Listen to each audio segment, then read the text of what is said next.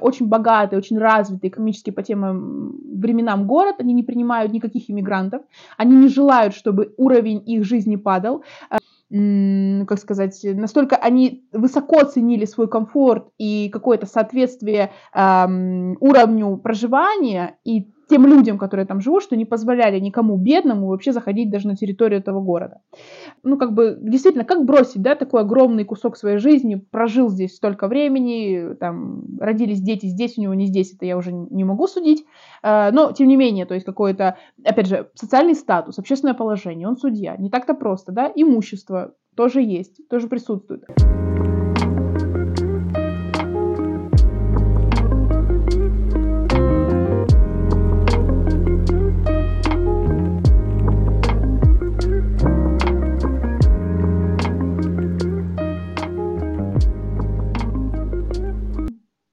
Здравствуйте! Мы приветствуем вас в четвертом выпуске подкаста «Эра милосердия». Сегодня мы будем обсуждать книгу «Бытия». 18 э, глава, первый стих э, – это наше начало, и заканчиваем мы чтение этой недели на 22 главе, 24 стихе. Э, с вами Елена Чечет и Инна Мезенцева. Инна, напомни мне, о чем мы остановились в предыдущей главе 17 на прошлой неделе. 17 э, глава заканчивается тем, что э, Авраам с Богом заключили завет, в соответствии с которым Авраам должен был э, обрезать всех мужчин, всех лиц мужского пола, которые есть у него в доме, в том числе и себя, что он успешно сделал. Ему было 99 лет, и он обрезал я так понимаю, что сам себя, там про это ничего, ничего не сказано, просто сказано, когда была обрезана крайняя плоть его. Э, и по ему, его же примеру последовал его сын Измаил, сделал это в 13 лет, и все, все люди, все мужчины, которые проживали у него, были рожденные в его доме и купленные за серебро у иноплеменников, все, в общем-то, произвели эту э, манипуляцию хирургическую. И вот мы сейчас находимся в перед, перед началом главы 18. Э, и сегодня э, такой и, и краткий анонс. То есть, что, что у нас сегодня в прочтении? У нас, эм, ну, собственно говоря, из основного это наказание для Содома и Гаморы. Наверное, это самая, одна из самых попсовых тем в целом вообще в Ветхом Завете. Наверное, та тема, которую знают практически все, даже те, кто никогда не читал, и те, кто не сильно знаком вообще с, с, с этим произведением, наверное, все об этом слышали, приблизительно что-то смогут об этом рассказать. А, вот, собственно говоря, уничтожение Содома и Гоморы, а, переселение Лота, а, рождение у Лота сыновей а, от собственных дочерей, такой маленький, маленький отвратительный спойлер. А, и, собственно говоря, рождение Ицхака самая, одна из самых основных, основополагающих моментов вообще в дальнейшем а, для Ветхого Завета. А, ну и, собственно говоря, заклание Ицхака и его спасение Господним ангелом. Если кратко, то вот как-то так. Ну, да, и закончим мы тоже небольшим в конце анонсом про отношения э, Авраама и Авимелаха, где повторяется сюжет, который так понравился тебе в предыдущем выпуске. Это какой? Э, про Сару и Авраама. Ладно, хорошо. Давай. Заинтриговала. Значит, э, в 99 лет э, Авраам был обрезан, э, и э, все его рабы, и вся его семья, все, кто с ним жил, и его сын Ишмаэль. И дальше сюжет разворачивается таким образом, что мы видим, что в шатры Авраама приходят гости, путники, как он думает, три ангела, по сути. И Авраам будучи очень гостеприимным хозяином, э, сразу же бежит э, резать теленка, э, приносит им молоко, вкусные продукты, бежит в шатер к Саре и просит ее испечь им из трех почему-то именно вот этих вот наделов муки и лепешки, угу. встречает их, провожает их к себе, кормит. И таким образом э, мы узнаем о том, что это ангелы, э, которые отправляются в город Содом. Содом, как известно, это притча во языцах. Известное на всех языках э, э, нарицательное выражение Содом и Гамора, которую не всегда вспоминают, но слово Содом понятно человеку даже нерелигиозному, как ты уже упомянула. Э, это нарицательное слово для какого-то беспорядка и жуткого. Для обозначения какого-то жуткого вопиющего греха, то есть вот для этого. Собственно говоря, есть и производная от, э, от Содома садомиты, что означают, э, ну, грубо говоря, гомосексуалов, прелюбодеев, ну, то есть вот все в этом, в этом направлении. В том числе скотоложцы. Скотоложество, инцесты, извращенные да. какие-то все вот эти, наклонности, вот эти, все это садомия. Да. Все эти девиации. Э, жестокое обращение, э, неестественные какие-то половые сношения и так далее и тому подобное. Э, и вот здесь мы видим некоторую рефлексию у Бога, который ведет как бы диалог э, сам с собой и рассуждает о том, что вот я же э, вижу, что Авраам праведник и доверяю ему, и ему быть отцом множества народов, неужели я не скажу Аврааму, что собираюсь сделать?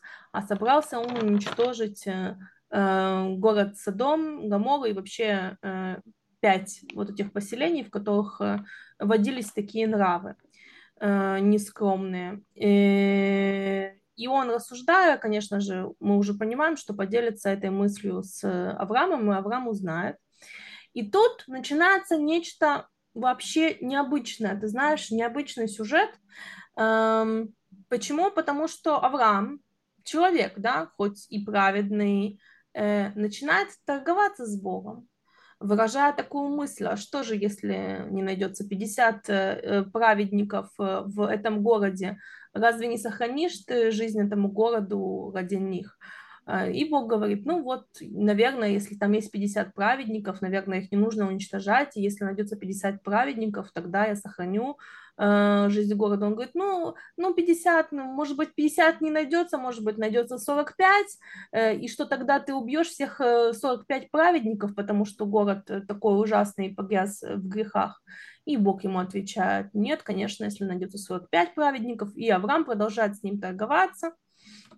И, ну, это просто, ну, этот сюжет вообще взрывает мозг. Как это, как это можно а, объяснить торговлю человека с Богом? Э, то есть Ной, например, в чем большое отличие Ноя от Авраама? Э, мы возвращаемся к нашей второй главе, и к тому, что Бог пообещал, что Он больше не будет наказывать, и мы вот тогда еще что-то засомневались в этой жизни, в той жизни, э, потопом или не потопом. Mm-hmm. Я уточнила этот вопрос, и суть, как я поняла, утверждение этого в том, что он больше не будет наказывать все человечество одновременно, как это было с потопом, а что вот mm-hmm. такие вот отдельно, скажем, направленные наказания будут и что и, и суть наказания тоже поменялась, потому что Ной он наказывал водой, а и человечество в, в тот момент, а э, Содом и Амора Бог решил наказать огнем. Э, тоже небольшое, но отличие. Э, да, все верно, ты все верно говоришь. Я бы еще хотела, знаешь, что добавить?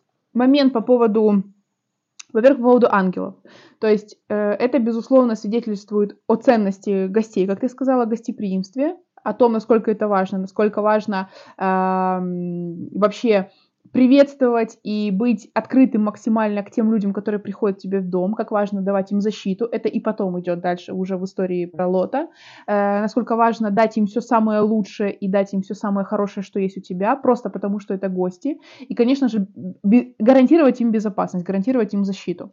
Э, потом этот э, момент по поводу того, что э, это же ангел, который является это Господь или ангел. Тут немножко я не, не совсем поняла, потому что по-разному говорят эм, разные толкователи, потому что э, он говорит, э, что Сара будет, Сара родит, то есть все будет хорошо, и Сара э, рассмеялась и сказала, что неужели я действительно могу родить, когда я состарилась, и неужели действительно сможет э, вообще Авраам как-то этому поспособствовать, когда он уже очень стар.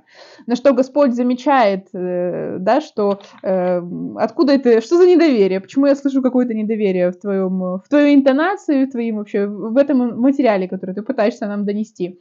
А, как бы Сара, испугавшись, говорит, что я не смеялась, я, собственно говоря, никаких претензий, ну, в общем, немножко ее этим поддел, немножко, а для себя отметил, скажем так.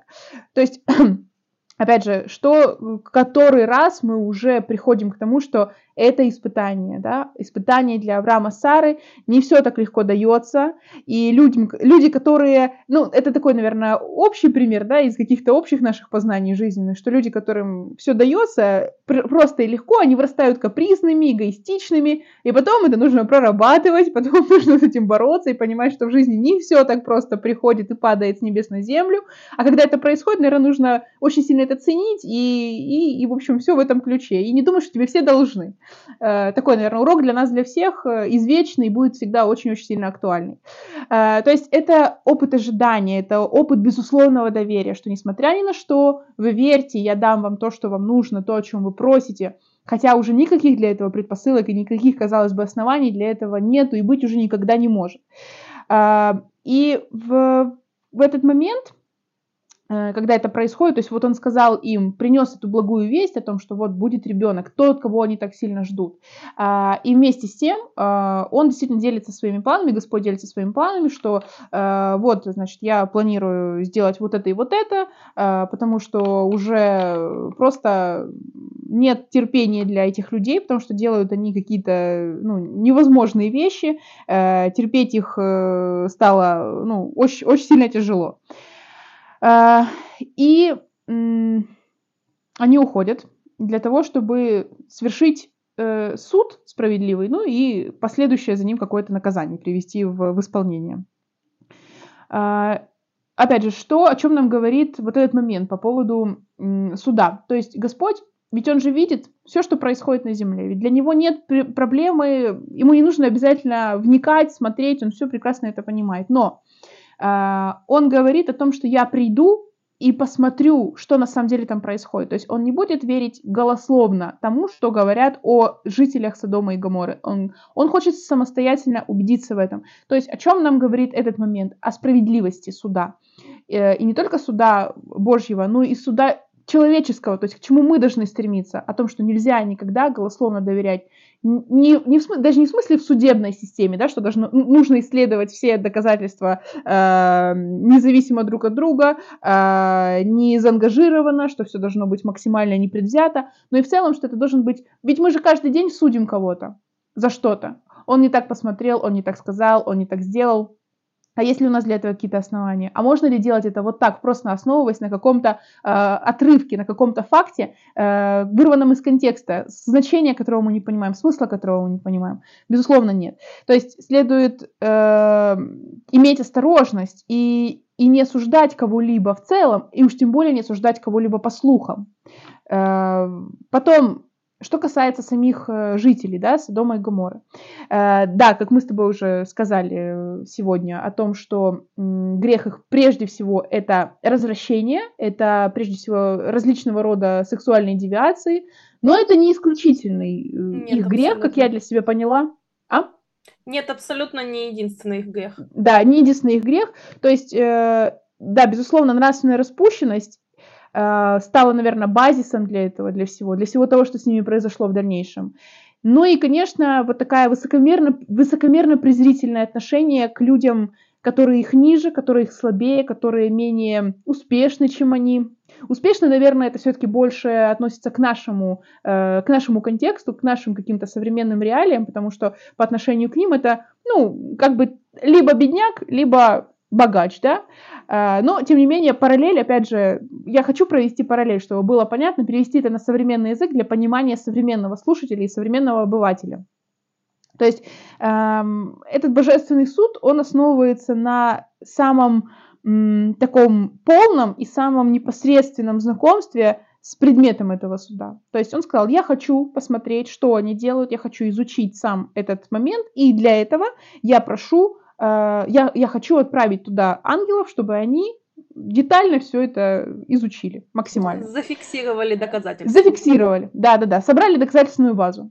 Э, и Авраам действительно просит о праведниках, и происходит вот такого рода своего восточный базар. То есть они начинают торговаться, и, и действительно у меня, как и у тебя, какое-то впечатление, думаю, этот Авраам совсем уже сошел с ума. Я, как можно понять, не являюсь фанатом Авраама, потому что у меня вызывают э, большие вопросы вообще многие его поступки, но э, этот момент, безусловно, ну, потрясающе его оценивает, э, его описывает, вообще характеризует его как человека, потому что э, он торгуется не за себя. Он просит не за себя. И как мы потом поймем уже из э, 22 главы, мы поймем, что за себя он не просит, за себя он не, не жалуется и он не плачет за себя. Но здесь он просит за людей, он просит за всех, за, он просит за праведников, за тех, кого, кого нельзя наказывать по причине того, что они просто живут на, на, одном, э, на одной территории с теми, кто виноват, с грешниками. И э, просьба Авраама, она увеличивается фраза от фразы, то есть с 50 мы скатываемся до 10, и, возможно, если бы он сказал бы, если там будет 3, э, он, он бы сказал, ну хорошо, может быть и 3. Ну, в конечном итоге там получилось э, чуть меньше, чем 10. Э, и э, он руководствуется благими намерениями, руководствуется благими побуждениями, он просит э, о ближних, Наверное, поэтому Господь так благосклонно и принимает его просьбу, и соглашается, и откликается, э, откликается на эту просьбу. Собственно говоря, на этом заканчивается эта глава. Господь э, возносится от него, ну, уходит от него, а Авраам возвращается в свое место, то есть к месту своего проживания. Ну да, то есть то, что я хотела сказать про Ноя, что Ной, он был богобоязненным, но в отличие от Авраама, он не пытался уговорить Бога и не торговался за тех людей, которых э, э, Бог хотел покарать.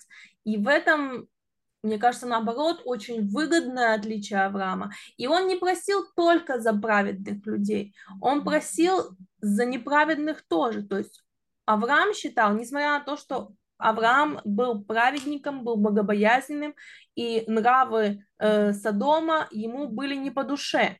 Э, но он говорил, уничтожишь ли ты весь город, если есть в нем праведники. Имеется uh-huh, в виду, что если город уничтожать не надо, то сохранить нужно и всех садомитян. Э, поэтому он да, просил верно, даже верно. не за праведников. Это очень удивительно, поэтому я думаю, что если мы посмотрим на это так и подумаем над этим, то Авраам совершенно не отрицательный герой, и это нужно... И, и, и это вот Большая причина почему. Э, опять же, когда Лот ушел э, от Авраама, они разделились. Э, Авраам сказал, братья мы, хотя они не братья, они племянник и дядя, но есть два варианта, или это метафорическое выражение, или еще есть в Талмуде такое описание, что они были на одно лицо, как братья. Ну, очень угу. похожи, то есть племянник был похож на дядю. Э, и Лот выбрал, потому что Авраам предложил Лоту первому выбрать. И Лот сам выбрал жить рядом с Содомом, что тоже говорит о том, что несмотря на то, что они были из одного дома, нравы у них были разные. Авраам не хотел жить рядом с Содомом или в Содоме, а Лот выбрал это место сам и ему это не мешало. И еще есть такое объяснение, что место было действительно, ты говоришь, разделение на бедных и богатых. Скорее всего, э, Содом был развит э, в да, нашем да. Э, современном плане экономически развит, потому что одно из простых объяснений, почему Лот выбрал это место. Он был скотоводом, и он хотел жить в экономически развитом районе, несмотря на то, какие там были нравы. То есть он поставил экономику э, всего своего предприятия э, выше э, каких-то моральных устоев. А Авраам нет. И тут тоже еще очень интересный вопрос, что сделал бы Авраам, если бы Лот выбрал другую сторону, куда бы пошел Авраам. Но это уже если бы да кабы. А, значит, Авраам пытается вымолить у Всевышнего прощения, и ангелы отправляются в Содом, и тут мы узнаем уже, что происходит между ангелами, э, э, которые приходят э, в Содом, и горожанами. Да, очень интересно, кстати, по поводу характеристику Лота, которую ты дала. Почему? Потому что э, в первом стихе глав, главы 19 сказано, что «И пришли те два ангела в Содом вечером, когда Лот сидел у ворот Содома». Э, на тот момент э, фраза вообще «у ворот Содома», она означала то, что вообще сидеть у ворот э, города в Ветхом Завете это значит э, выполнять функции судьи. Лот был судьей. То есть он не просто поселился там, он еще и выполнял очень важную общественно, общественно-политическую функцию. То есть это был не последний человек э, в городе. Собственно говоря, его авторитет, он не, не сильно ему помог в решении конфликтной ситуации, но тем не менее. Что, опять же, свидетельствует просто о, о таком ужасающем уровне э, какого-то распущенности, какой-то разнузданности жителей Содома. Эм, и Лот приглашает к себе гостей тайно. Он э, говорит за, э, во втором стихе, он говорит, «И сказал, государи мои, зайдите в дом раба вашего и ночуйте, и умойте ноги ваши, и встаньте поутру, и пойдете в путь свой». Эм, «Зайдите в дом раба вашего и ночуйте, и умойте ноги». Казалось бы, логично, если бы он сказал наоборот, «И умойте ноги, и ночуйте». Кто ложится спать с грязными ногами? Ну, у меня есть такая одна знакомая, но ты. это вряд ли... Точно не я, да. То есть я сначала помою ноги, потом э, буду ложиться спать. Э, то есть к чему он это сказал? К тому, что он предполагал, что кто-то может ворваться к ним, и он, указав на их ноги, скажет, что они только что пришли, я их не планировал оставлять, вот, мол, э, как бы я соблюдаю, я чту законы города. Да, то есть вот такая теория есть, толкование. То есть и опять же, возвращаясь к грехам э, Содома и Гоморры, что им меняют, кроме вот этого банального того, что мы знаем, да, э, растления, распущенности? Э, то, что они не принимают, в силу того, что они это очень богатый, очень развитый экономически по тем временам город, они не принимают никаких иммигрантов, они не желают, чтобы уровень их жизни падал, э, и более того, существует, ей предание есть такое, что существовал закон в Содоме, который запрещал подавать милостыню, то есть настолько они эм, были как сказать, настолько они высоко ценили свой комфорт и какое-то соответствие эм, уровню проживания и тем людям, которые там живут, что не позволяли никому бедному вообще заходить даже на территорию этого города. Э, и, собственно говоря, э, он приглашает их э, домой, они соглашаются сразу, то есть Опять же, с чем это связано? С тем, что ангелы пришли в город с целью... Ведь никакого разговора про Лота не было. То есть, если мы вспомним разговор Авраама с Господом, ничего не было. Он не сказал, что спаси Лота, потому что он мой племянник, потому что он мой сродник. Он этого не сказал. Он сказал, спаси праведников. Помоги из-за праведников спаси город. Вот так, как, как ты меня правильно поправила, абсолютно. Э, и ангелы, ангелы пришли с целью, чтобы выяснить, кто является праведником. Можно тут найти 10 праведников вообще? Что такое современное ток-шоу? То есть, найдем ли мы 10 праведников в Содоме. И отказываются им, отказывают ему сразу. То есть праведность проверяется отношением к нужде в данном случае. Ангелы не сразу соглашаются для того, чтобы понять, кто еще их может позвать к себе, кого еще можно причистить к вот этому количеству этих искомых, э, остро искомых людей. Но Лот настаивает, проявляет э, настойчивость, говорит, не, нет уж, вы уж зайдите, пожалуйста, уж надо. Э, и они действительно э, проходят в его дом. Э, опять же, момент по поводу э, гостеприимства, который Лот, безусловно, унаследовал от дяди. То есть мы тут же видим подобную черту. Э, но как бы недолго, как говорится, музыка играла. Э, жители Содома прослышали о том, что появились э, какие-то новые ребята в городе, решили их навестить э, с очень определенными целями. Э, стих 5. «И вызвали Лота и говорили ему, где люди, пришедшие к тебе на ночь? Выведи их к нам, мы познаем их». Эм, в контексте Ветхого Завета слово «познаем» значит «изнасилуем». Ну, то есть они максимально прямолинейные, как бы никаких экивоков нету. Все очень четко, все предельно понятно и ясно. Э, Лот пытается воздействовать на своих э, сограждан, на их, пытается возвать к их благоразумию, но это совершенно напрасно. Э, при такой разнузданности вот этих жителей, вот этих низших инстинктов, какие-то э, все высшие благородные чувства, они совершенно уже у садомлян мертвы, им это все как бы совершенно неинтересно, то, к чему он их призывает. И для того, чтобы спасти своих гостей, для того, чтобы оградить их, то есть вот этот момент да, э, на Древнем Востоке, что твой гость — это вообще самое ценное, что есть в твоем доме, и его безопасность — это первое, что должно тебя вообще беспокоить и интересовать.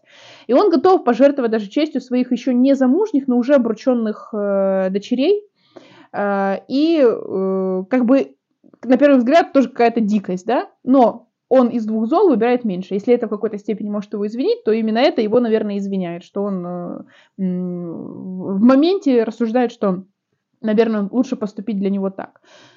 Гости выражают э, э, как бы благодарность за то, что он так поступает, и они его спасают. Они обнажают свою ангельскую природу, спасают Лота, ослепляют всех жителей, э, и я так понимаю, что не ослепляют не в смысле просто лишают их зрения, а ослепляют вообще, то есть э, лишают их каких-либо чувств, они не могут понять вообще, как проникнуть в дом, как вообще, где они находятся, что, что вообще с ними происходит. То есть, и в благодарность за это э, ангелы, Господь через ангелов обещает Лоту и его семье спасение. Э, как бы не совсем понятно, какое время это все занимает, потому что Лоту удается даже переговорить со своими зятьями и сказать им, что вот можно, есть возможность спастись, но зятья воспринимают это, будущие зятья, да, воспринимают это э, не очень серьезно, как бы смеются, насмехаются над ним в определенной степени. И когда э, ангелы видят, что Лот начинает немного колебаться, немного сомневаться вообще в своем решении, они как бы его прям вот, вот так строго берут за руку и говорят, все, хватит, пойдем, ничего тебе не надо здесь больше. С одной стороны, кажется, что, ну, как бы, действительно, как бросить, да, такой огромный кусок своей жизни, прожил здесь столько времени, там, родились дети здесь, у него не здесь, это я уже не могу судить, а, но, тем не менее, то есть какой-то, опять же, социальный статус, общественное положение, он судья, не так-то просто, да, имущество тоже есть, тоже присутствует. А с другой стороны, есть ощущение, что вот этот смех, его Зитьев, он его поколебала его уверенность в том, что ангелы говорят правду, что может быть не так все и страшно на самом деле, может не нужно никуда бежать, может все и будет хорошо, но э, Господь э, уж коль скоро пообещал, да, и дал себе такой заве- зарок и, э, возможно, какое-то обещание, возможно, преждевременное Аврааму, он решает спасти все-таки Лота и вывести его э, и его семью. То есть Лот, его жена и его двое дочерей. Э, то есть, что произошло? Жители Содома вообще все целые полностью, как по книжке, доказали всю свою греховность, доказали то, что э, дальнейшее их вообще существование, оно бы просто увеличивало количество грехов, и их виновность бы росла просто в геометрической прогрессии. То есть, э, как бы никакого другого варианта, кроме как того, что они должны понести заслуженное наказание, здесь ну, как бы не, оказ... не, не остается. И начинается просто вообще какое-то сумасшествие, начинается сера, начинается огонь, начинается просто э, какая-то, какой-то ужас, кромешный ад. Вообще масса каких-то теорий совершенно невероятных э, от и до, от вулкана, землетрясения. Э, я не знаю, я читала по поводу того, что была версия, что, э, ну, что в районе вообще, да, Мертвого моря произошло сильное землетрясение, оно освободило природные залежи битума, все это выплеснулось наружу, это все, битум этот залил город, люди погибли, строения разрушились, здесь, э, короче, вроде как версия такая достаточно правдоподобная, потому что следы битума в раскопках ученые находят, какое-то подтверждение этому, безусловно, есть. Потом друг, другие теории по поводу того, что там э, была какая-то не, аномальная температура, потому что э, при раскопках уже других ученых обнаружили какой-то необычный слой почвы, э, и в нем была полоска грунта э, глубиной э, полтора метра, и она целиком состояла из пепла. То есть, что тоже как бы говорит о какой-то более-менее вероятности, да, какой-то реальности этой теории. Потом есть теория о том, что был, был, были следы метеорита, э, что, ну, в общем, короче, по поводу метеорита они немножко больше сомневаются, потому что нет каких-то определенных, как сказать, эм, э, почему говорят в плюс, потому что в определенных местах были найдены следы платины, никеля и иридия, э, металлов этих почти нет в глубинах Земли, э, а все их месторождения находятся либо в, либо в России, в районе Норильска, либо в ЮАР, ну, как бы совсем, совсем не там. Вот. Но э, зато много в астероидах, с чего взяли, что вполне мог упасть астероид. Но, в общем, максимальное количество различных теорий, где, как случилось, что произошло после этого, и вполне возможно, очень разные теории по поводу того, где, находилась, где находился Садом до этого, где он теперь, ну, в общем, прям и на сегодняшний день еще споры ведутся, раскопки ведутся, людям есть чем заняться. А, но что, что, что нам говорит эта мысль, да, о том, что, возможно, все-таки действительно происходило что-то такое, что описывается как э, вот это вот наказание серой и огнем. Э, и происходит э, дальше такой еще один такой назидательный урок, как, э, наверное, уходя не оборачивайся, можно это так кратко назвать. Уходя, уходи. Уходя, уходи, да. Э, жена Лота. Э, люди чуть-чуть более посвященные, или, возможно, те, которые бывали в, в Израиле и видели даже эту соляную скульптуру, если так можно ее назвать, как бы все, кто там проезжает, ее, все ее с, эти, с ней знакомят. Меня вот познакомила ты, да, сказала, что вот посмотри, э, по вашему вниманию, слева, слева от вас жена Лота. Значит, такой большой, э, большой соляной столб. Эм, что произошло? Э, когда они бежали из города, э, жена Лота повернулась и в этот же момент застыла. То есть, почему это произошло? Прощальный ее взор, наверное, как по мне, он свидетельствовал о сочувствии, о сожалении к тому, что она бросает. Опять же, с одной стороны, это такая же эмоция, которая была и у Лота. Вот я там столько прожила, там мое хозяйство, черепки мои, там, я не знаю, козы, куры, вот эта вся история, все, что есть, да, хозяйственные какие-то принадлежности. А с другой стороны, это сожаление о том, что это вообще с этими людьми происходит. Человеческое сожаление, но ведь это косвенно свидетельствует о том, что она порицает Бога за его решение, за то, что, возможно, ну, может быть, не стоило этого делать. А, ну и конечно, это говорит о том, что мы, мы люди, человеки, э, и нам свойственно какое-то отсутствие, наверное, твердости характера и силы воли. Нам этого очень сильно не хватает. И, опять же, коль скоро ты приняла такое решение, и ты пошла за своим мужем, то уж, наверное, не стоило не оборачиваться, поскольку тебе сказали не оборачивайся, потому что, ну, как бы будет плохо. То есть жена Лота ослушалась, она проявила сочувствие, да, наверное, грешникам и тут же превратилась в соляной стол, была моментально наказана за это. А, вот. Лоту говорят изначально, что нужно ему бежать в горы, селиться в пещере, но он проявляет малодушие и говорит о том, что в горы не побегу, в горы далеко, побегу в, город, в город Сиор, э, потому что он вроде как меньше. Опять же, из чего он исходит? Он меньше, наверное, это меньше грешат. Наверное, его тогда уничтожать не будут, там можно перекантоваться какое-то время. Убегают, и даже на это ангелы соглашаются, говорят, ну хорошо, беги туда, э, Сиор мы не тронем. Эм, но, как бы, и там, собственно говоря, не очень получается у него прижиться, и приходится ему уходить оттуда, и в конечном итоге он ушел в пещеры. Единственный момент, который я не поняла, когда я читала, и я потом пыталась найти, но, видимо, я это сделала недостаточно, не сильно хотела, скажем так, э, мы везде читаем про Содом. Где про Гамору? Вот это для меня не раскрытый момент, то есть я не поняла, потому что я искала потом э, по поводу Гамора, и я так поняла, что Гамора вообще указывается даже не во всех, э, не во всех э, редакциях, если так можно сказать. Ну, знаешь что-то про это? То, что я знаю про это, что вообще речь идет о пяти таких городах. Mm. Самые известные это Содом и Гамора. Есть еще три каких-то города, названия которых я не знаю, э, но всего было пять этих городов. Э, так как я лично Талмуд не читала и сомневаюсь, что, может, когда-нибудь его прочитаю. Это даже звучит трудно, особенно по-русски. Это тоже именно нарицательное в некоторой степени. А, да, да, из-за, да. из-за своего объема и сложности. Объема, да. Эм, но, как я понимаю, что в Талмуде говорится о том, что городов было пять.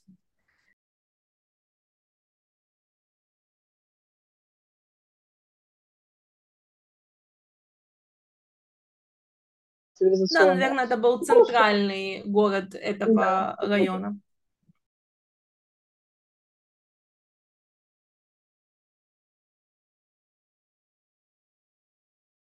Дальше Лот отправляется из Цора э, со своими двумя дочерями в э, пещеру, так как э, жена превратилась в соляной столб, они укрываются в пещере, думая, что весь мир уничтожен, все люди погибли и остались только они. И э, тут второй раз мы встречаемся с э, тем, э, как нужно обращаться с алкоголем. В первый раз мы слышали это в истории с Хамом, имя которого тоже стало нарицательным в русском языке, и мы все знаем, что нахамить это невежливо обратиться к кому-то и сделать что-то неподобающее. В истории с Лотом вино тоже играет определенную роль, э, потому что дочери Лота, понимая э, в своем уме, что весь мир уничтожен, никого кроме них и их отца Лота в этом мире не осталось, договариваются между собой. Старшая дочь, можно сказать, так подначивает младшую дочь и говорит, мир погиб, остались только мы, и, и мы должны войти к нашему отцу и отстроиться от него. Эм, и озвучив этот план, э, они по очереди начинают его осуществлять.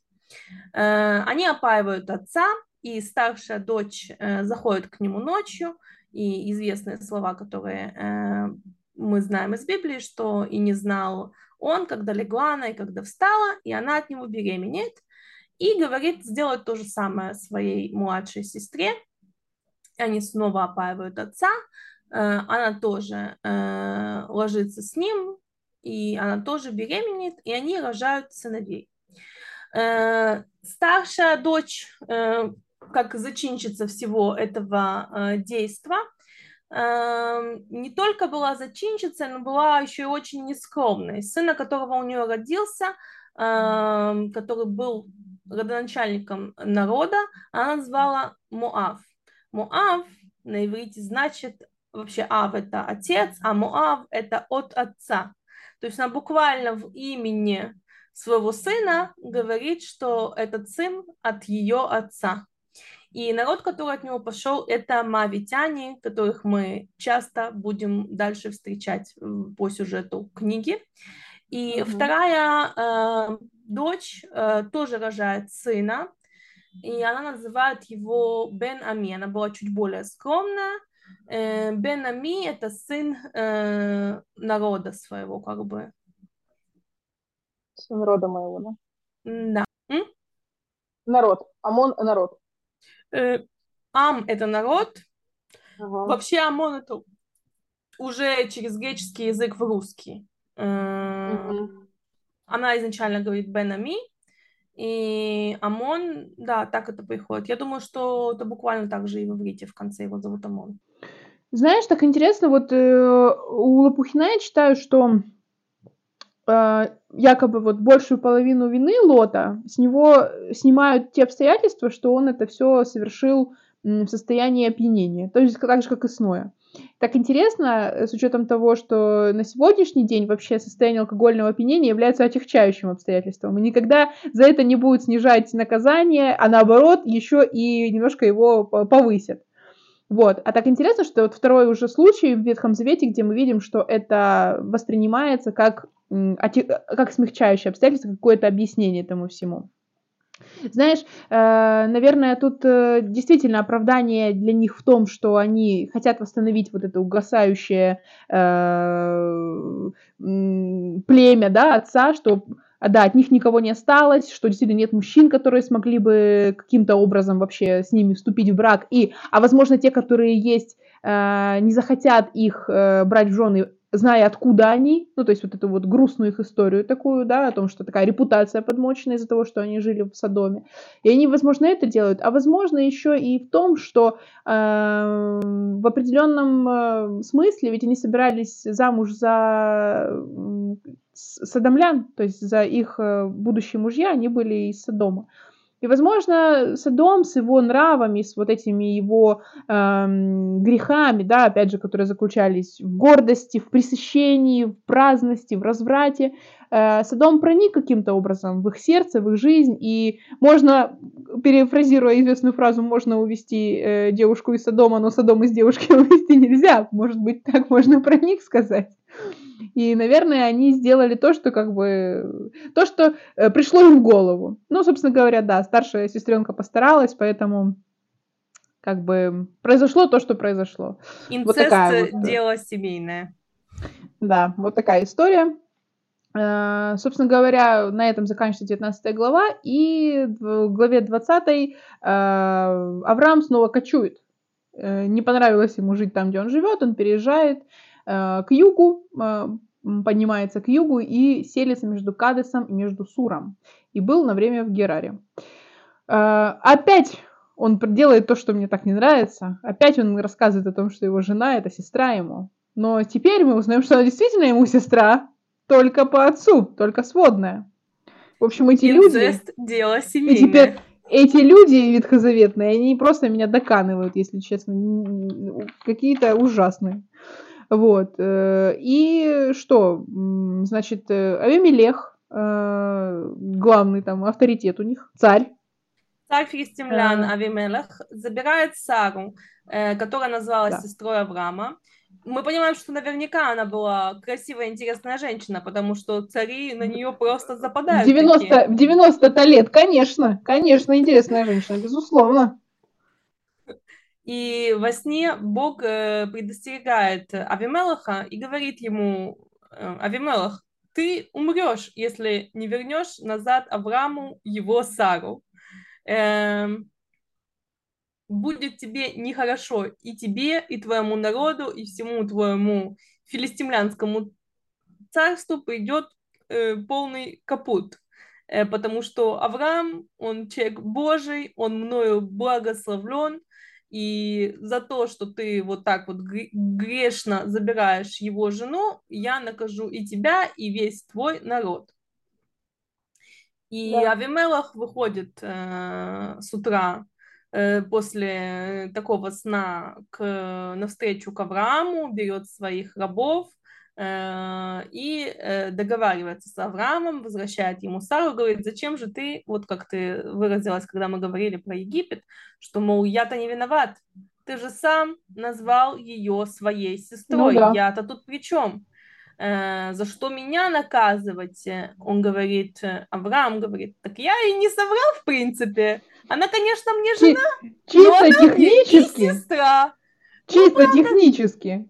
Только по отцу, матери у нас да. разная, ну, в принципе, я тебе не соврал. Вот так вот Авраам как бы ведет себя. Э, вранья не было, была недосказанность. Просто вранья как такового не было.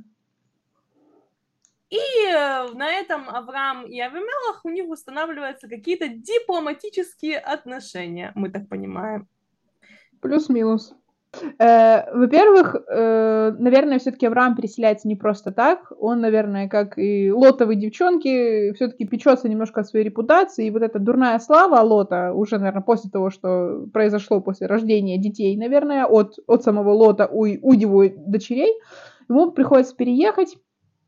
Они приходят э, в новое место, в другую землю, и этот, э, Авимелех берет Сару в гарем, и он оправдывается тем, что он не знал правду, и по тем, по законам той земли, куда они пришли, взятие незамужней женщины в гарем э, царя с точки зрения э, хананейской морали, это считается честью, а не каким-то позором. То есть он считает, что он ее благородил, он как бы все хорошо, все ровно.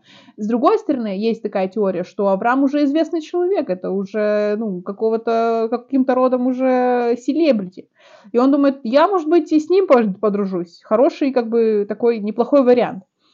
А, и, в общем, прям беда. Но они разговаривают, разговаривают э, так достаточно откровенно, да, и Авраам объясняет, почему он это делает. Он говорит, что я боялся, что меня убьют за жену мою. Э, Сара действительно его сводная сестра, то есть, в общем-то, все не так уж и плохо. И они как-то приходят к какому-то пониманию, и опять же, мы понимаем тот момент, что э, Библия это не про идеальных людей, как я уже говорила, и патриархи это не идеальные люди, и жизнь их вообще это не такие сиятельные вершины личного благочестия. То есть нет такого, что вот это образец для подражания. Вот так всем надо себя вести. Нет, даже если человек праведен, он праведен в чем-то, конкретно в чем-то, он не может быть идеальным во всем. Не существует идеальных людей. И даже тех, которых избрал Господь, они не идеальны. В чем-то, да не идеальны. А, какой еще интересный момент, что мне здесь э, понравилось? В том, что э, помолился, что Амимелех э, сказал, что вот твоя земля перед тобою, живи где угодно. Э, и, собственно говоря, проблема в чем? Проблема в том, что Авимелеху нужно решить свою проблему. А его наказали по толкованию, вот, допустим, Стеняев говорит, что это было не только э, бесплодие, это был еще и запор, потому что он говорит, что когда говорят о бесплодии в Ветхом Завете, говорят э, чресло, а когда говорится чрево, это имеется в виду, видимо, вообще вот э, все, что как бы ниже талии, я так понимаю, что он наказал их прям серьезно, и поэтому э, для них вопрос нужно было решить, ну, очень срочно. И собственно говоря, он э, решил этот вопрос. То есть, что сделал? Что сказал Господь Авимелеху? Он сказал, что нужно решить вопрос с Авраамом, а, что Авраам должен за тебя помолиться, и тогда твой вопрос решится. Э, Стеняев говорит, что? Он говорит, что это такой как бы прообраз для христиан, как то, почему нужно обращаться к святым. То есть ты знаешь, да, что в христианстве большое количество святых и в православии, и в католичестве, то есть э, обращаются к святым и иногда обращаются э, прям по каким-то конкретным вопросам. То есть вот этот святой там отвечает за там, ну, за здоровье, там, за, например, там Николай Чудотворец, он э, за здоровье, например, когда молятся Петру и Февронии, это за... За подников и за проституток. Ну, в общем, у каждого как бы свое какое-то свое назначение своя, свой функционал, да. И, и что здесь, это такой прообраз вот того, что обращаться нужно через праведника, чтобы твои молитвы, чтобы твои просьбы доходили до Бога через кого-то. И э, он еще так сказал, я хотела, э, кстати, у тебя спросить об этом, что в, есть якобы много молитв э, еврейских, которые начинаются с того, с того, что говорится так, Боже Авраама, Исаака и Якова. То есть что? Это да, конечно, практически все утренние молитвы начинаются э, с этих слов. Э, э ну, про... то есть, что вот через этих праведников мы обращаемся к Богу и говорим абсолютно, им то, что, пожалуйста, попроси, попроси через, просим через них для нас э, чего-то хорошего, да, чего-то, и избавления чего-то плохого. И вот такая, в общем, параллель между вот этими патриархами, между христианскими святыми. Тоже такой мне показался интересный момент. Э, давай дальше, глава 21. Я хотела просто добавить э, по поводу да. э, того, что обращаются к святым. В еврейской традиции нельзя молиться никому, кроме Бога, но, э, скажем так, некоторое э, суеверие тоже присутствует, и есть то, что называется сегула, э, то есть это какое-то деяние, которое может типа помочь в определенном деле, например, mm-hmm. для девушек всегда актуально выйти Ритуал. замуж или родить ребенка и вот э, прочие такие, и для этого тоже есть свои места э, молитвы, э, это Э, места, где захоронены праведники, э, киврей mm-hmm. цадиким, то есть э, место, где похоронен праведник, туда приезжают молиться, эм, и но отличие в том, что нельзя молиться самому праведнику, нужно молиться Богу. Но чем угу. хорошо молиться в местах, где похоронен праведный человек, говорят о том, что праведник, он работает как э, канал канал передачи, проводник, ну, потому да. что этот человек настолько велика его сила, и, и есть некоторое его присутствие в том месте, где он э, э, был захоронен, э, его духа, что он может усилить твою молитву. Поэтому такое вот тоже есть. Ну, слушай, по сути, в христианстве такая же история. То есть мы, мы же прекрасно понимаем, эм, что мы молимся Богу. Это проводник. И в наших молитвах, да, в православных, очень много, очень часто встречается фраза «моли Бога об нас». То есть, ну, по сути, это смысл очень-очень сильно похож. 21 э, тебе не терпится, давай уже посмеемся, давай расскажем про, про Ицхака. Про Ицхака, ну, значит, вообще мы говорим про Бога, про Бога нашего, Бога Авраама, э, Ицхака и Якова. Э, мы все ближе и ближе приближаемся к Израилю с каждой главой. Бог дарит Саре Аврааму сына, которого называют Ицхак, тот, которого пообещали э, Ицхаку и Саре ангелы, пришедшие к ним в шатер. Э, интересный момент, э, в иудаизме есть такое понятие про шломабайт, сохранение семейного очага что если ты общаешься с кем-то из супругов, из пары, тебе никогда нельзя говорить людям то, что может внести между ними раздор. Нельзя сказать, угу. а вот я твоего мужа видел там с какой-то блондинкой или еще что-то. Ну, то есть, если ты не знаешь что-то наверняка, а просто какая-то информация, которая может э, расстроить между ними отношения или как-то привести к какой-то ссоре. А, и вот э, когда э, в шатре посланники Божьи, ангелы сообщают Ицхаку о том, что у него через год будет сын от Сары, она смеется, э, и Бог в первый раз обращается к ней, как ты говорила, у, у нее uh-huh. не было поддержки Бога. Э, и говорит ей, что же ты смеешься, неужели ты в меня не веришь? Э, в, в мою силу, она говорит, ну, я уже старая, и муж мой старый, ну как же так? А когда э, эти же слова ее передают э, уже Аврааму, э, говорят, э, что э, Сара сказала, ну я же старая, как же может такое быть, нет у меня обычных уже женских дел.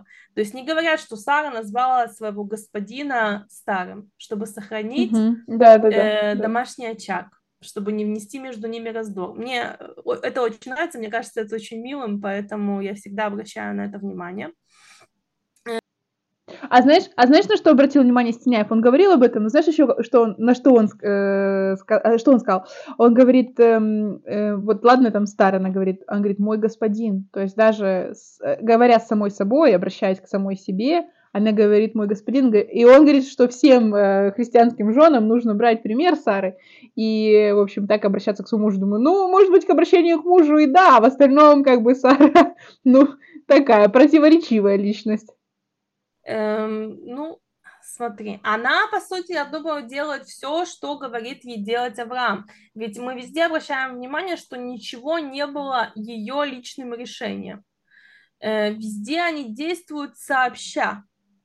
Вообще не согласна. Вообще, вот здесь, вот тут я категорически не согласна. Нет. Кагария отправила она его, не он ей сказал, а может я Кагари войду?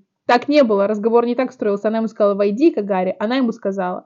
И она сказала, ну, то есть она начала э, жестко прессовать Агарь, когда Агарь убежала. Нет, в этом ты меня не переубедишь. Э, Сара женщина очень умная, очень э, властная, знающая, чего она хочет.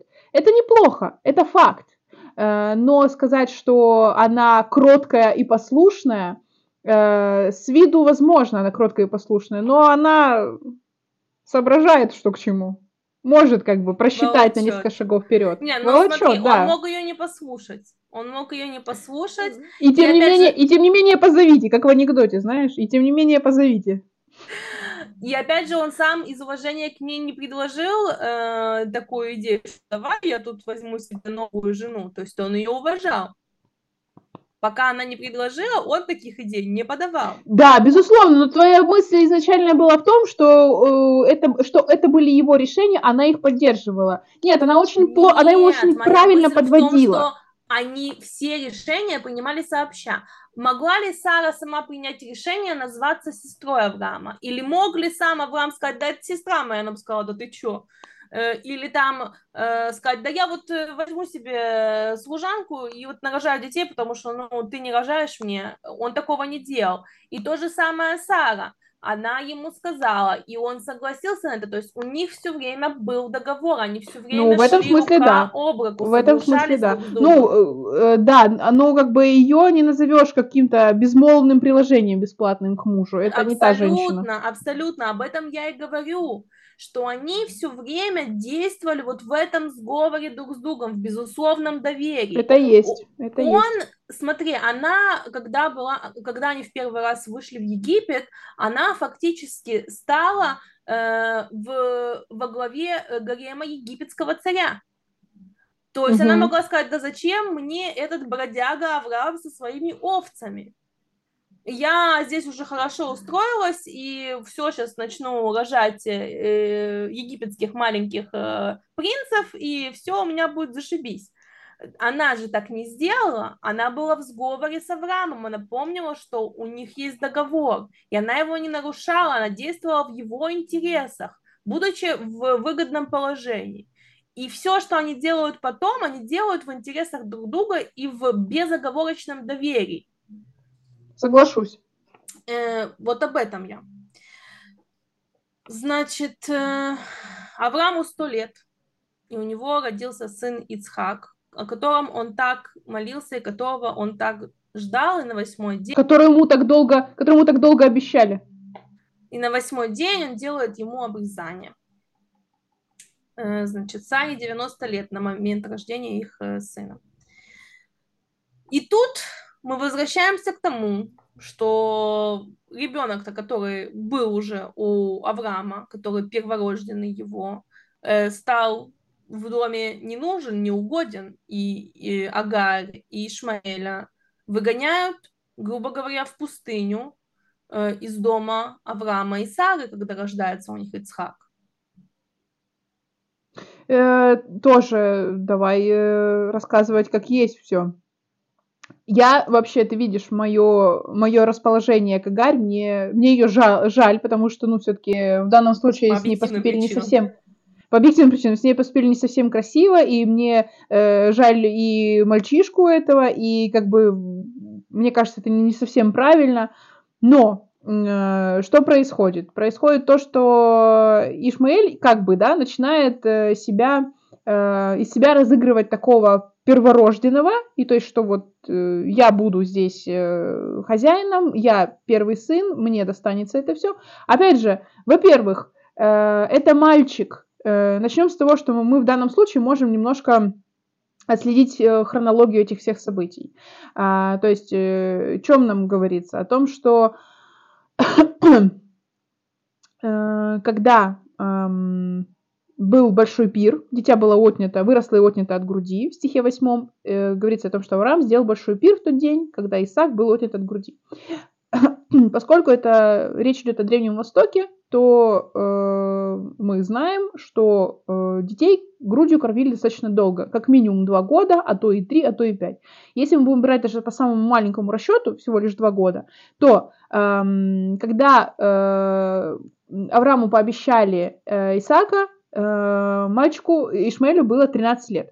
Через год он рождается, ему становится 14 лет. Плюс еще как минимум 2 года, то есть э, мальчишке 16 лет. Он подросток. То есть и он ничего про завет э, Авраама с Богом не знает о том, что Исаак будет твоим наследником, и ему, в общем, достанутся все ништяки, да.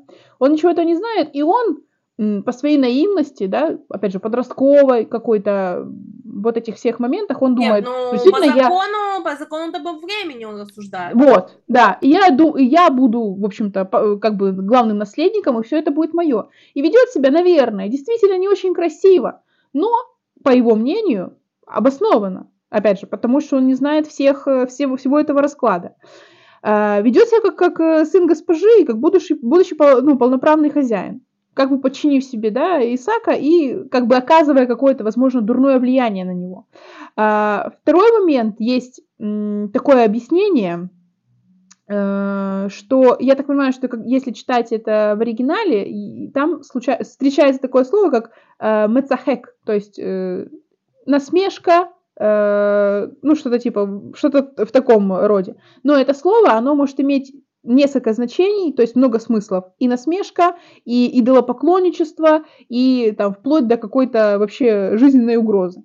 И что, какое есть якобы предание по этому поводу, что э, Измаил э, посылал маленького Исаака э, за стрелами, потому что стрелял из лука.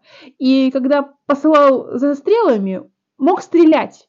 И это увидела Сара, испугалась за то, что Исмаил просто ставит под угрозу жизнь ее, ее маленького ребенка, и поэтому так резко отреагировала. Если верить этой, этому преданию, этой сказке, то действительно как-то все становится более-менее на, на свое место, потому что представь, э, этот маленький бежит за стрелой, э, этот стреляет, что с ним может произойти, ну, никто не знает, и вообще это супер опасно, да? И поэтому ее как мать в этом смысле понять можно. Э, и, собственно говоря, да, э, как бы договариваются Сара с Авраамом, что им пора, что нужно им уходить. Ну и, собственно говоря, Авраам э, встал рано утром, взял хлеба и мех воды и дал Агаре, положив ей на плечи, и отрок и отпустил ее. Тоже такой момент здесь. Есть даже некоторые полотна, которые изображают Агарь, которая якобы тащит на плечах прям Измаила. Но это, говорят, э, все не, не соответствует действительности, потому что, ну, как бы, она не его несла, она несла хлеб, она несла воду. Вопрос, почему Авраам так мало дал, учитывая, что он такой богатый человек, очень богатый человек, неужели он не мог как бы их снарядить достойным образом, да? Экспедицию, да. Потому что он знает, что Господь с ним, потому что Господь сказал, что он за ним, о, о нем позаботится, он о нем побеспокоится, что у него это все будет. И, возможно, э, ему все это не нужно, потому что Божий промысел, он, э, он вездесущ, он знает, как и что, и когда, и, и по времени. И, собственно говоря, на этом э, они уходят из этого дома. Авраам уверен в том, что Господь не отменяет своего обещания относительно Измаила. И, собственно говоря, э, следующая сцена – это то, что Агарь э, пошла и заблудилась в пустыне Версавии. И не стала воды в мехе, и она оставила отрока под одним кустом. Э, и вот такая, казалось бы, ситуация, ну вот они оказались прям в очень, в очень плохом положении, что делать дальше и, и как, и непонятно. И она от него отошла, Э, и сказала, что она не хочет видеть смерти отрока. Ну, то есть она видит, как ее ребенок мучается от жары, села поодаль, подняла вопль и плакала. И тут Господь услышал голос отрока. Опять же, в чем нам это говорит? То есть он услышал не плач Агари, он услышал плач Измаила, его просьбу, и обратился к Агаре. Почему? Потому что Агарь не из рода Авраама, она не из числа приближенных Богу, э, Измаил, он потомок Авраама, и он может общаться, принимать да, сигналы от, от Бога, собственно говоря, и, и посылать их туда напрямую. Что и происходит?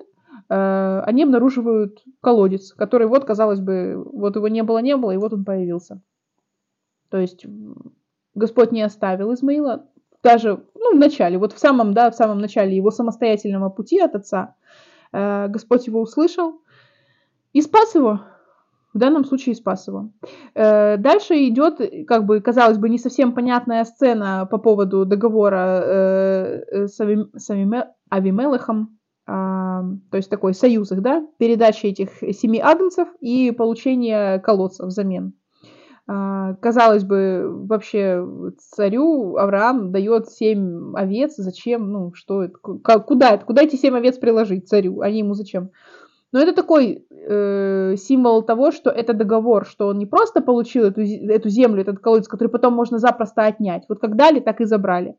А в том, что он получил его не просто так. Как бы подтверждение, скрепление их союза. Э, не совсем, правда, я поняла все-таки, к чему здесь эта, эта сцена в этой главе. Э, наверное, как я понимаю, э, наверное, это к тому, чтобы эм, объяснить, наверное, законность нахождения там Авраама и всего его вот этого скарба, который у него там есть. А, еще момент э, по поводу э, по поводу Измаила, да? Э, и Бог был с отроком, и он вырос, и стал жить в пустыне, и сделался стрелком из лука.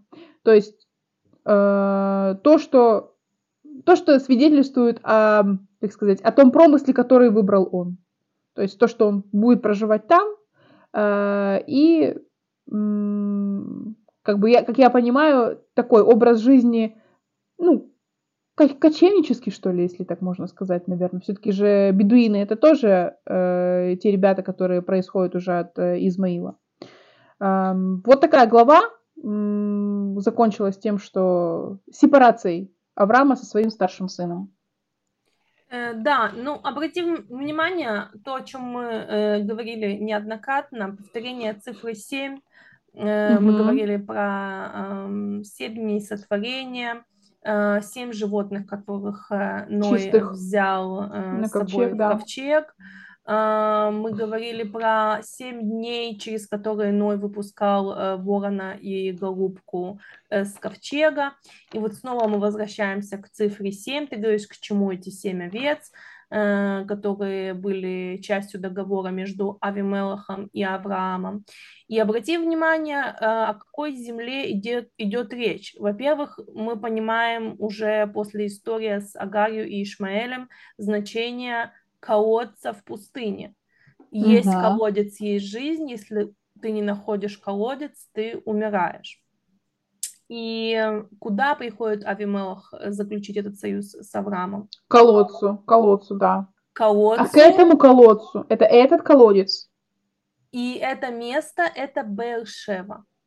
Ага. Ну, это я поняла. То есть я поняла, что э, еще можно перевести, да, как колодец клятвы и колодец семерых, потому что Шева, да, это семь, и это... Да, имеет двойное значение, как раз об этом я и хотела сказать, что... Я думаю, я думаю, что я, я тебе уже говорила, мне кажется, что к концу 50 главы, ой, не 50 главы, а 5 книги просто мой словарный запас в иврите просто будет вообще, ну, так. Да, ты Легко. с легкостью уже будешь разбираться. Вот Бер, Шева, Бер это колодец, а Шева, Шева это и число 7. И клятва, и 7. И да.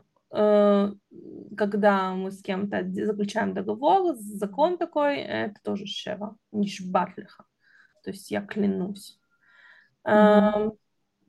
Судим, как Бог испытывает Авраама, э, повелевая ему принести своего долгожданного, любимого сына э, Сары, которого... Единственного, как он говорит, единственного. Единственного э, в жертву на горе э, Мурия. И когда Авраам получает этот приказ, что он делает? Он поступает очень, я бы сказала, даже не по-человечески неожиданно. Да. Эм, да. Он берет Ицхака, он берет дрова э, и идет э, в сторону э, алтаря жертвенного, где э, возлагают жертвы все сожжения. Э, и Авраам, э, идя вместе с Ицхаком, с ним разговаривает, потому что Ицхак не понимает, где же э, то животное, тот баран, которого отец собирается резать, и задает ему вопрос, а где же сама жертва? Э, на что Авраам ему отвечает – Э, это просто душераздирающая сцена такая, очень напряженная. И Авраам ему говорит, что э, мы идем к жертвеннику, а Бог даст нам жертву. И в тот момент, э, когда Авраам заносит нож над Ицхаком, а Ицхак еще сам несет дрова для всесожжения, да, на секундочку, немного цинично со стороны Авраама, ну вообще, вся эта история – э, ангел останавливает его руку, и э, вдруг в кустах неподалеку э, запутавшийся баран, и баран, которого нашли, он и становится жертвой вместо Ицхака. Э, и вот это наша глава. Да, э, Авраам действительно скрывает от, от Исаака, что, что именно он и намечен служить вот этой самой избранной жертвой. Вообще очень важная глава для христиан. Почему? Потому что здесь усматривается для христиан пророчество на то, что э, эта фраза из э, стиха 8. Авраам сказал, Бог усмотрит себе агнца для все сожжения, сын мой. И шли далее оба вместе. То есть, что Господь сам избирает себе эту жертву, которую нужно принести. То есть в самой речи толкователь видит это указание на Христа, и еще и потому, что не только потому, что он принес себя в искупительную жертву ради всех людей, а еще и потому, что он нес также свой крест на себе, э, так как это делает вот сейчас Исаак. Э, Исаак э, беспрекословно, добровольно подчиняется отцу, понимая, когда уже они восходят на гору, я думаю, что он прекрасно... Почему он и спрашивает, потому что он понимает, куда его ведут, зачем его ведут и что будет происходить, но при этом он доверяет ему, так как и Авраам. Доверие, вот смотри, у Авраама доверие к Богу, оно вступает в противоречие с родительским инстинктом, с одним из самых сильных инстинктов, которые только есть у, у человека, в принципе, в человеческой природе. Авраам не торгуется, вот то, о чем я, то, о чем я вспомнила первой главе, которую мы сегодня разбирали, да, не пытается умилостивить Бога, он не просит, он говорит, ну, он не говорит ему, ну как же, Господь, я так долго его ждал, мне было сто лет, ты дал мне этого сына, и ты забираешь у меня его, то есть ты вот так со мной поступаешь, он ни слова ему не говорит, он делает то, что он, он делает. Он берет дрова из дома, чтобы не было, да, какой-то возможности отговорки, что ну вот, вот я, мол, пришел на гору, ну там же дров-то не было, чем я его, чем я подожгу, что как-то не тянет время, он делает все четко, э, идут они три дня, хотя я так понимаю, что идти туда было гораздо-гораздо быстрее. То есть э, Господь дает ему время продумать это, понять, делает ли он это осознанно, насколько это для него э, решение взвешенное, э, тяжелое, но взвешенное. И Авраам делает то, что делает, то есть его доверие к Богу, оно безгранично, оно не имеет никаких границ. Он готов ему доверить свою жизнь, э, и даже более того, более для него ценную это жизнь своего, своего любимого ребенка. И э, Богу такая жертва не угодна. Она ему не нужна. То есть, ну, он понимает, что после того, что сделал Авраам, он может ему безоговорочно доверять. Опять же, есть такое предание, что якобы Богу на Авраама донес э, дьявол, что он сказал, посмотри, он, конечно, он, э, конечно, он молится тебе, конечно, он тебя считает э, главным, важным. А почему? Потому что ты даешь ему все, что он хочет. Он живет хорошо, он живет богато, у него есть наследник, Почему ему тебя не любить? И Господь как бы для того, чтобы самому убедиться и, наверное, доказать дьяволу в том, что тот не прав, э, он испытывает так Авраама. И Авраам блестяще проходит этот, это испытание. Э, тут возникает такой вопрос э, в том, что кто на более высоком уровне, да, в данном случае Авраам или Исаак, то есть э, чье безоговорочное доверие и чье поведение благочестивое в данном случае будет ценнее э, и выше оценится. Э, ну, э, в данном случае, наверное, выделяет все-таки больше Исаака, потому что он, э, он боялся ослушаться своего отца, что он боялся пошевелиться, то есть когда его уже положили на жертвенник, он, боясь как-то отца, ну что ли, ну, сбить с толку, да, посеять в нем какое-то сомнение, э, не то чтобы плакать или просить или жаловаться, он боится просто его как-то даже побеспокоить тем, что вот он вообще, что он что-то понимает и что он что-то будет, будет как-то этому ну, противоречить и что-то с этим совсем делает. Э, и получается, что вот такое ну, по сути, то есть, э, как говорят толкователи, я еще не знаю, я даже не, не прочитала, но толкователи говорят, что это такое заключительное и последнее в жизни Авраама, Авраама эм, оби, обещание, обетование Господне такое, да, оно отличается вот этой особой торжественностью, то есть, что именно вот так это все заканчивается, что он с таким достоинством прошел все эти испытания, которые выпали на его жизнь, а их, ну, все-таки было немало, да, и он смог, он все это преодолел, и, в общем, заслужил это звание праведника не просто так. То есть не просто оно ему удалось, не просто он его удержал, и, собственно говоря, наверное, воспитал э, достойного сына, достойного продолжателя да, своей, э, своей династии, своих мыслей, своего отношения, своего общения с Богом и своего единения с Богом. Э, и, ну, собственно говоря, вот э, заканчивается эта глава так, что Исаак будет жить, в Исааке воплотится, э, благословятся все имени твоем, все потомки народов. то, что говорит, говорится Аврааму. И потом как бы такой намек, да, на то, что будет происходить э, дальше с Исаком, а, немножко такое ответвление в сторону родословной э, самого Авраама, о том, что весть о семье брата, то есть э, столько лет назад, так давно он ушел из Ура Халдейского, он так давно ничего не слышал про своих родственников, и вот доходит до него весть о том, что в семье его брата Нахора вот такая, вот так они расплодились, вот такое огромное количество детей, вот так они благословлены этими всеми детьми. И как намек о том, что среди прочего, среди перечисления всех этих э, красивых имен есть, э, есть одно, которое, которое для Исаака будет особенно мило. Особенно важно, да. Которое для нас, для всех особенно важно. Да, которое для нас у всех особенно важно. И для меня в том числе. Для всех, для всех по-разному, да, но для тебя особенно. Эм, да, Авраам вот. получает известие о том, что у его племянника Бетуэля рождается дочь Ривка. Ревека, для непосвященных. Да. Вот, такой, э, такой хэппи-энд, хэппи-энд 22 главы. Э, все живы, со всеми все хорошо. Э, и, собственно говоря, в следующих главах будет продолжение. Да, я думаю, что Исаак это хороший э, пример э, долгожданного и любимого ребенка, и он не разочаровывает своих родителей Сару и Авраама. Э, так как э, не только отца, но и мать он любит и слушается безоговорочно, э, и о своем отношении, уже будучи взрослым э, к родителям, мы узнаем в следующих главах.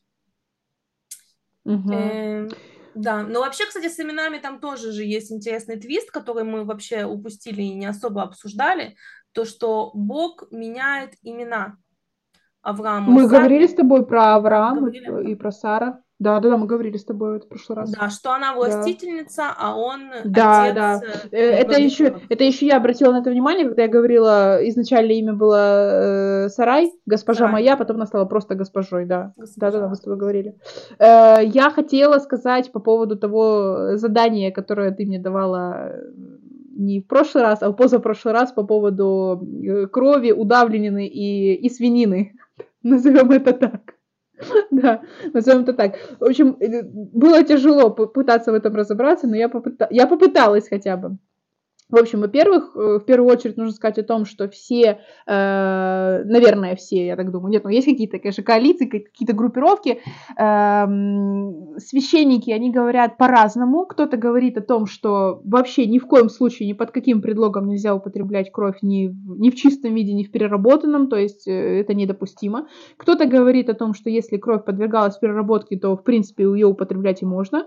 Такой ответ меня э, не устроил потому что, допустим, если кто-то там смотрит, да, если кто-то знает, э, например, того же Андрея Ткачева, он высказался очень э, радикально, он высказался категорически, он сказал, что нет, ни в коем случае, привел такой жуткий пример, когда э, э, колят э, кабана, в деревнях, да, и часто прям под э, вот только что зарезанного, зарезанное животное подставляют вот эту кружку, э, куда течет вот это, стекает эта вся кровь прямо из аорты, и прям вот пьют эту горячую кровь, и, и он сравнивает это с тем, что эм, поскольку таинство Евхаристии и причастие это то, что мы эм, что мы причащаемся Христом, то в данном случае ты причащаешься свиньей. И ты ты становишься свиньей, если ты пьешь ее кровь. То есть у него прям вот такое категорическое к этому всему отношение.